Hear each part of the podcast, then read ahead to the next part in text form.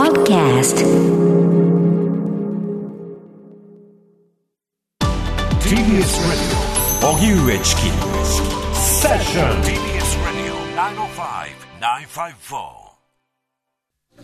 最新のニュースをお送りするデイリーニュースセッション。続いてはこちらのニュースです。日本学術会議の新会員任命拒否問題。元会長が総理の対応を法律違反と指摘。日本学術会議が推薦した新しい会員候補者6人の任命を菅総理が拒否した問題について、野党が合同ヒアリングを開きました。今日のヒアリングには日本学術会議で会長を務めた経験がある大西隆氏と広渡聖吾氏が出席。大西隆元会長は菅総理の対応を選考基準と違う基準を適用し任命拒否したとなれば日本学術会議法違反になると述べ批判しました。こうした中、河野行政改革担当大臣は日本学術会議について聖域なく見るとして行政改革の対象となる考えを示した上でチェックの対象については学術会議の会員でなく事務方の人員と語り予算や事務方の人員の見直しの可能性を示唆しました。日本学術会議の新会員任命見送りの問題。この今日も野党が合同ヒアリングを行っています。このヒアリングを取材している TBS ラジオの澤田大記者とともに振り返ります。澤田さんよろしくお願いします。よろしくお願いします。ただ今日の野党合同ヒアリング、どういった議論がされていたんですか？はい、あの、今日の野党合同ヒアリングはですね、あの、日本学術会議の過去の会長の経験者ですね、はいがお二方来て、えーまあ、今回の件等々について、まあ、話を聞いたとうん。いうことですね。で、今回のその、まあ、任命見送りの件について、はいえー前の前の会長である、まあ、広渡さんという法学者の方はですね、うん、まあ、この、今回、その拒否する理由というのは一体何なのかと。理由を言ってもらわないと、まあ、学術会議としてはそもそもどうしようもないと。ええ改善、改善点があるとするならば、もう改善のしようもないじゃないかと。理由がわからなければと。うん。で、もし政治的な理由で拒否されたとなれば、法の解釈からしても全く間違ってると。まあ、この方、ええ法学者でもありますからね。うんで、単にもう権限が行使できるからし行使したっていうことの問題にはとどまらないんですよ、というような発言をされてました。なるほど。で、一方、その前の前の会長ですね。はいえー大西さん。この方は都市工学とかの、えー研究者の方ですけれども、ええうんこの方は、まあ、えー今回その会員を選定できるっていうのは、まあ、法律に基づくと、まあ、研究とか業績が唯一の基準になりますよと。うん。で、それは総理大臣といえども一人一人判断できるものじゃそもそもないんだと。はい。で、この総合的、俯瞰的っていうのをまあずっと言ってくるけれども、これっていうのは会員の選定の要件というよりは、むしろ組織のあり方の話で出てる話であって、ええまあこれ選定とは違いますよねというような話をされてました。うん。だから無理くり論理を持ってきたので、うんそもそもの根拠にはなりませんよね、うんそして説明責任も果たされていませんよねということが、まあ、詰められているわけですね。さて、そうした中、合同ヒアリングとは別なんですが、えー河野行政改革担当大臣が、この日本学術会議についても、まあ、行革の対象であるという認識を会見で示しています。その会見の模様を一部お聞きください。日本学術会議について、あの先日ご質問もございましたが、えー党本部で、えー議論がされるということで、えー党の方からあの行政改革の観点からも見てほしいというご要請がございました。あの私のところで、えー年度末に向けて予算あるいは機構定員についてはこれはもう聖域なく例外なく見ることとしておりますので、えーその中でしっかり見ていきたいというふうに思っているところでございます。マネージです。と学術会議の件ですけれども、大臣として今の時点で学術会議のですね、えーと組織だったり人員だったり何か問題があるとお考えなのか、学術会議の問題として挙げるそれともあの、えーとこういう組織の問題、あの広く一般的な問題として取り上げるんですか。あの私のところで見るのは、この予算と、おそれから事務局のお機構定員のところでございます。あの学術会議の、えー会員の数ではなくて、えー事務方の人員ということでございます。明治新聞の阿部と申します。今のあの質問との関連になるんですけれども、その中身を見てっていうのは、つまりその学術会議の活動の中身とそれに対しての事務局の数なり予算というものを見るという理解でよろしいでしょうか。あの申し上げましたように予算の使い方と機構定員のところを見るわけでございますのであの学術会議のなんですか提言というんでしょうか、まあ、いろんなあの提言とか勧告とかありますけどもその中身について、えー、どうこうというのはこれは私の範疇ではございません。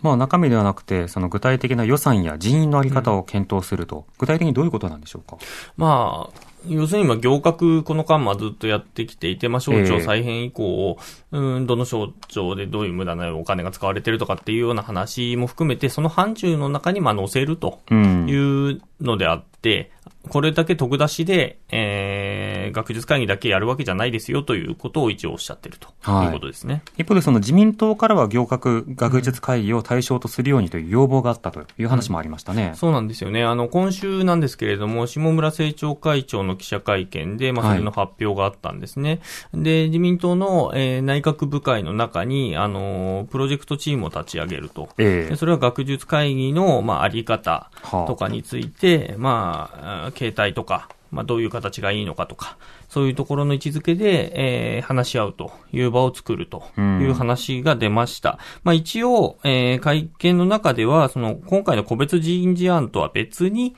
まあ、党としても取り上げ検討したいという、一応前置きはあったんだけれども、うん、そこで、そうですね、あの、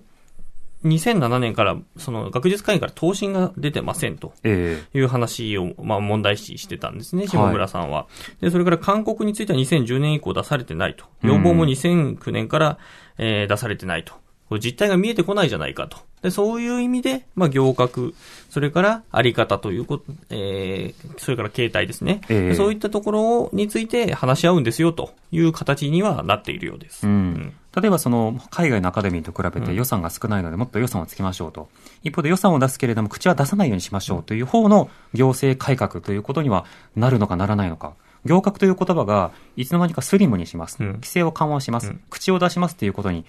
なんか固まっているので、うん、何か行政改革という言葉を勝手に独占されている感もありますよね。うん、あと外注しますとかですね。うん、そうなんですよね。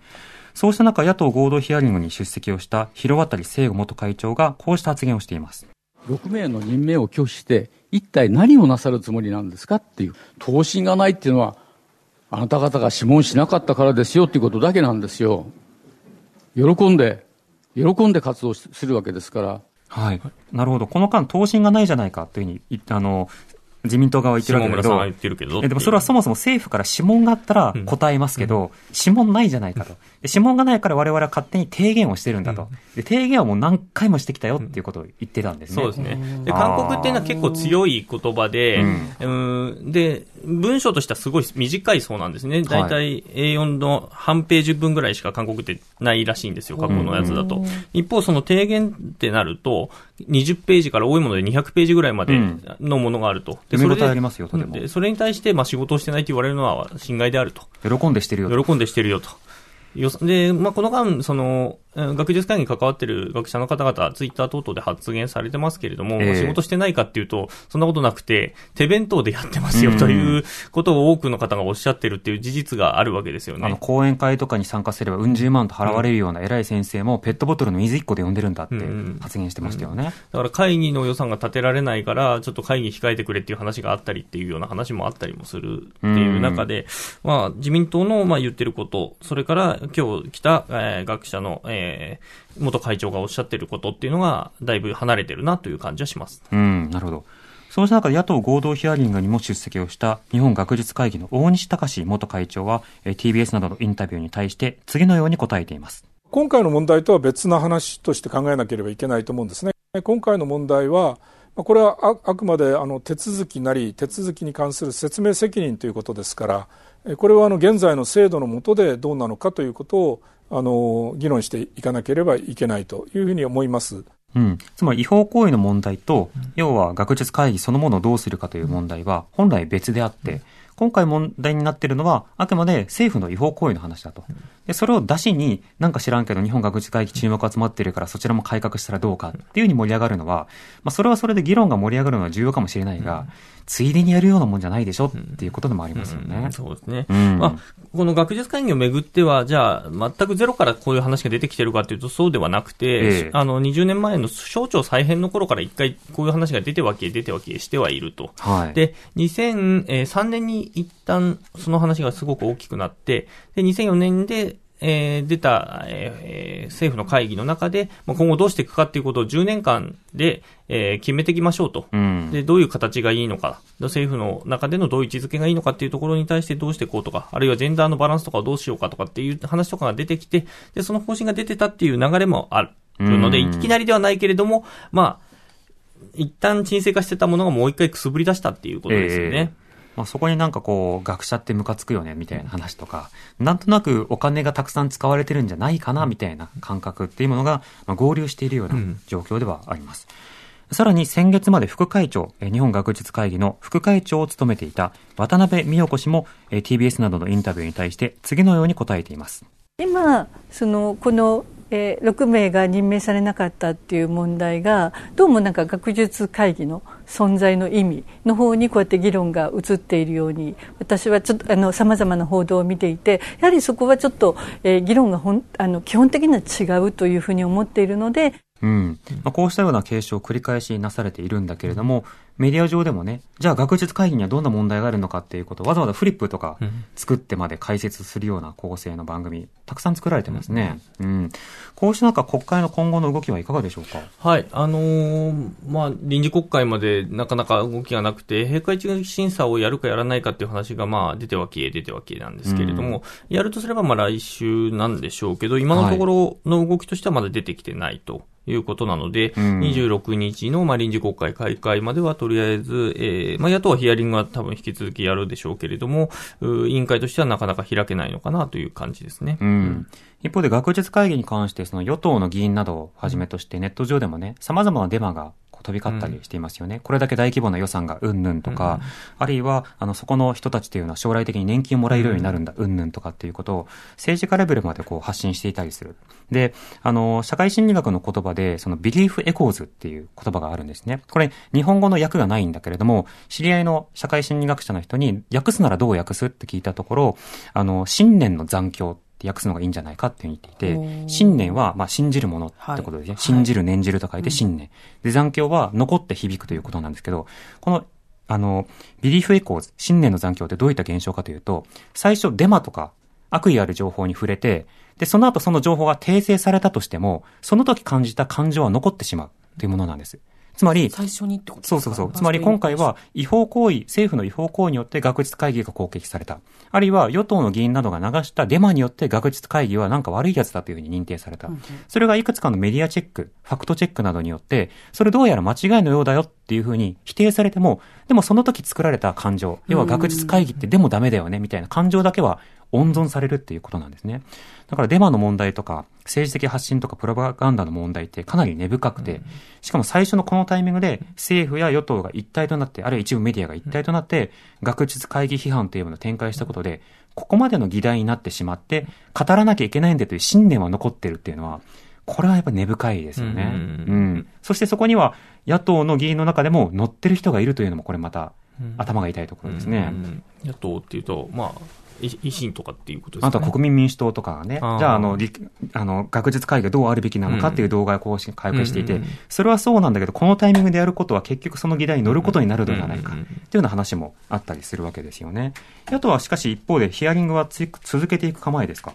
まあそうですね。要するにまあ、えー本当だったら、えー菅総理に直接なんで決めたんですかっていう話を当てたいんですけれども、まはいあそういう場が国会としてが開かれてないので、まあないとうんいうことで、えー内閣府に対してまあ質問していくということになりますよね。なるほど。うんまあ、今後、この後、菅さんも、あ、菅総理もインタビューに応じるという流れがあるという情報も入ってますが、まあ、そもそも会見をちゃんとやってほしいっていうのがありますよね。合同インタビューとか、うんなんか懇親会のようなものではなく。そうですね。うん澤田さんありがとうございまはい、した。失礼しました。ありがとうございました。TBS ラジオ国会担当、澤田大樹記者でした。